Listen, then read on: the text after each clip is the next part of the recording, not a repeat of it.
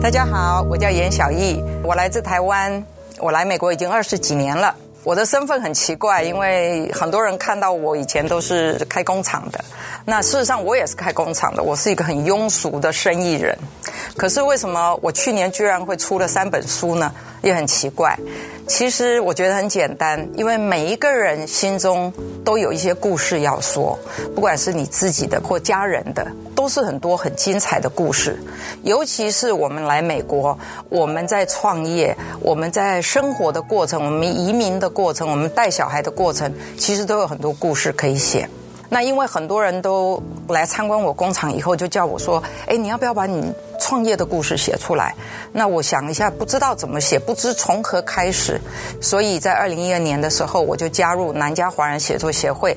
我跟他们学，我从小故事开始，我先写我们家里的呃小猫啊、小狗啊，我养的乌龟啊，我养的雪貂啊，我养的鱼啊等等的，然后开始写到公司里边小同事的小故事，然后到最后，我再开始写。我爸爸的故事，人在国外一定想家，因为思乡，你就把你的情感写出来。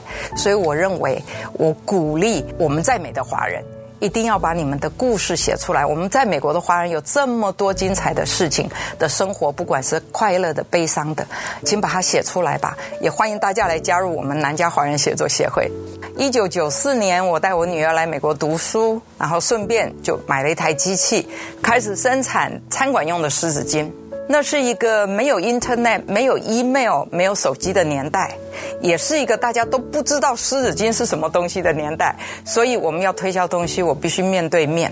我买了一部 Toyota 的旧的 minivan，把样品放在车上。我每天开车到每个 Plaza 里边的中国餐馆里面去推销。那为了跟那些广东老板推销呢，我还去学广东话。至少可以 get by 了哈，可是效果不太好哎，没有人要用，因为大家都不知道湿纸巾是什么东西，他们为什么要增加成本？我还记得我第一个客人是八块九毛五，一对日本老夫妇开个 sushi bar，他们跟我说，我买不了一箱三十块，你可不可以卖我一包？就为了那八块九毛五，每次他们叫货我就一直送，送了十几年了，直到他们把店收了为止。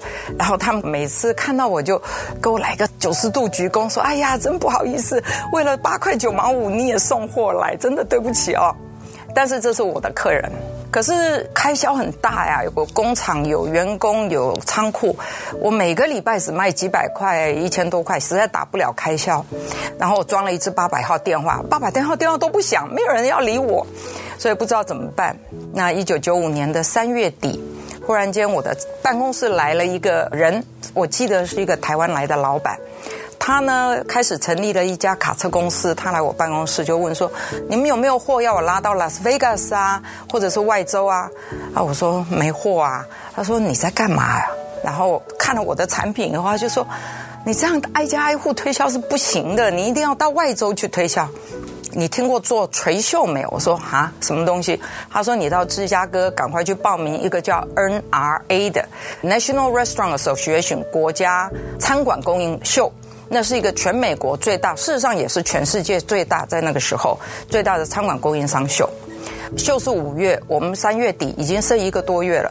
我赶快打八百号电话报名，正好有人临时取消了，所以我很幸运的拿到一个主厅的摊位，我就赶快跟我弟弟两个人准备了样品啊，准备了 booth 的那个后面的 banner 啊，就跑去了。第一天，我跟我弟弟到了会场，我们把东西 set up 在 table 上面的时候，然后把早餐放在后面，嘣一下灯打开了，然后人潮就蜂拥而至。原来啊，在那个时候，美国的餐馆业啊是最盛的时候，全世界各地的人都来美国的连锁餐厅要取经，他们又要拿 franchise 到国外去，所以很多餐馆用品展都在那里。他们整个秀展可以三四十万人来参观，灯一开。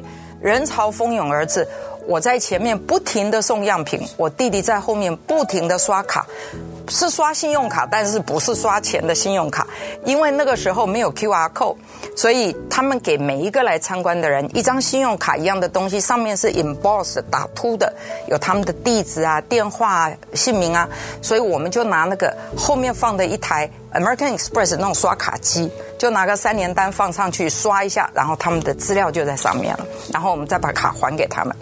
所以一整天我就在前面一直讲，我弟弟在后面一直刷。嘣一下，忽然间灯熄了，原来已经五点钟了，大家走了，我们的早餐还在那里，午餐也没吃，啊，就这样子，我就很开心，我们要回家了。我弟弟把那所有的东西收了，放在那个包包里，然后我就要到楼下去。五月天在加州风和日丽，芝加哥那一天刮风下雨，冷得不得了，我们根本没带外套，然后到下面在风雨中站在那边等到旅馆的 shuttle bus，冷得不得了啊。结果我们上了车以后，我累得马上睡着。到站了，我弟弟说到了到了，我们就走了。回到房间以后，我弟弟说客人的名单呢？我说你没拿吗？他说你没拿吗？我把客人名单丢在车上，我马上冲到楼下去找那个 shuttle bus，打电话到他们公司，追了三四个小时以后，发现。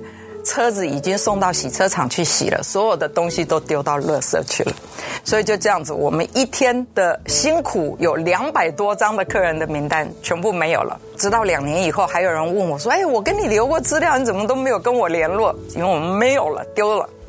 所幸第二天、第三天、第四天啊，我们还收到很多客人的要求，我也接到一些订单，所以打平了我们的开销，也建立了我对这个市场的信心。